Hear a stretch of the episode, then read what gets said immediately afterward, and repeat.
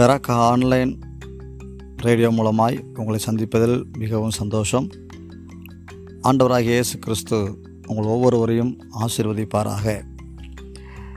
பாருங்கள் இந்த உலகத்தில் எப்போ பார்த்தாலும் யாரை பார்த்தாலும் யாரை கேட்டாலும் இந்த உலகத்தில் எவ்வளவோ பிரச்சனைப்பா.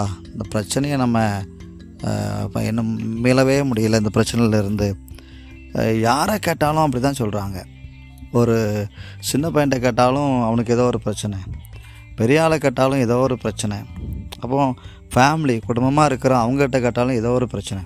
அவங்க சொல்கிறது என்ன அப்படின்னா என்ன தான் உலகம் இந்த உலகத்தில் நம்ம எதுவுமே ஜெயம் எடுக்க முடியலையே எதுலேயுமே வெற்றி பெற முடியலையே படிக்கிற வாலிப பசங்கிட்ட கேட்டால் படிப்பை குறித்த பிரச்சனை. இப்படியே ஓடிட்டு இருக்குதே அப்படின்னு சொல்லி நிறைய பேர் அங்கலாய்த்து கொண்டு இருக்கிறத நம்ம பார்க்குறோம் கேட்குறோம். நிறைய பேர் இதனால் அவங்க என்ன பண்ணுறாங்க உலகத்தை ஜெயிக்க முடியல.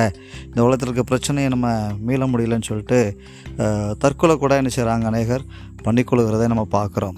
இதை கேட்டுக்கொண்டு இருக்கிற அருமையான தேவனுடைய பிள்ளைகளே உங்களுக்கு ஒரு காரியத்தை நான் சொல்ல விரும்புகிறேன்.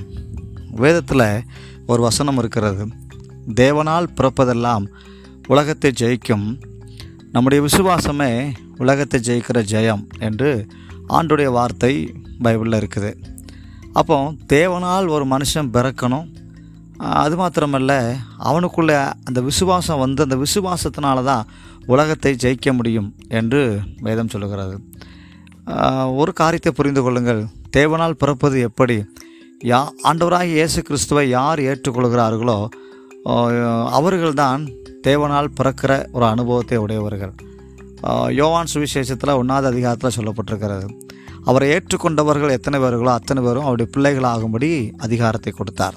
அப்போ ஆண்டவரை ஏற்றுக்கொள்கிறவங்க யாரோ அவங்க வாழ்க்கையில் தேவனால் அவர்கள் பிறக்கிறார்கள் ஆண்டுடைய பிள்ளையாக மாறுறாங்க. அப்போ ஆண்டுடைய பிள்ளையாக இருக்கிற ஒரு மனுஷன் கண்டிப்பாக இந்த உலகத்தை ஜெயிக்க முடியும். ரெண்டாவது விசுவாசம் ஒரு நம்பிக்கை. எபிரேயர்களது நிறு நிறுவம் பதினோராவது அதிகாரத்தில் விசுவாசத்தை குறித்து சொல்லப்பட்டிருக்கிறது அந்த விசுவாசம் நம்ம ஒரு மனுஷனுக்குள்ளே இருந்தால் இது நடக்கும் என்கிற அந்த விசுவாசம் என் ஆண்டவராக இயேசு கிறிஸ்துவை நான் நம்புகிறேன். அவர் எனக்காக செய்வார். இந்த பிரச்சனையிலிருந்து என்னை மீட்டு எடுப்பார். இந்த பிரச்சனையிலிருந்து நான் மீன் மீளுவேன் என்கிற அந்த நம்பிக்கை நமக்குள்ளே இருக்கும் என்று சொன்னால் கண்டிப்பாக உலகத்தை நாம் ஜெயிக்க முடியும். அதனால் சோர்ந்து போக வேண்டாம். கத்தர் உங்களை உலகத்தை ஜெயிக்கிறவர்களாய் கத்தர் உங்களை மாற்றுவார். ஆமேன். ஆண்டவர் நாம மகிமைப்படுவதாக. இன்னொரு செய்தியோடு உங்களை சந்திப்பது நான் உங்கள் ரவிக்குமார் முதல்வர்.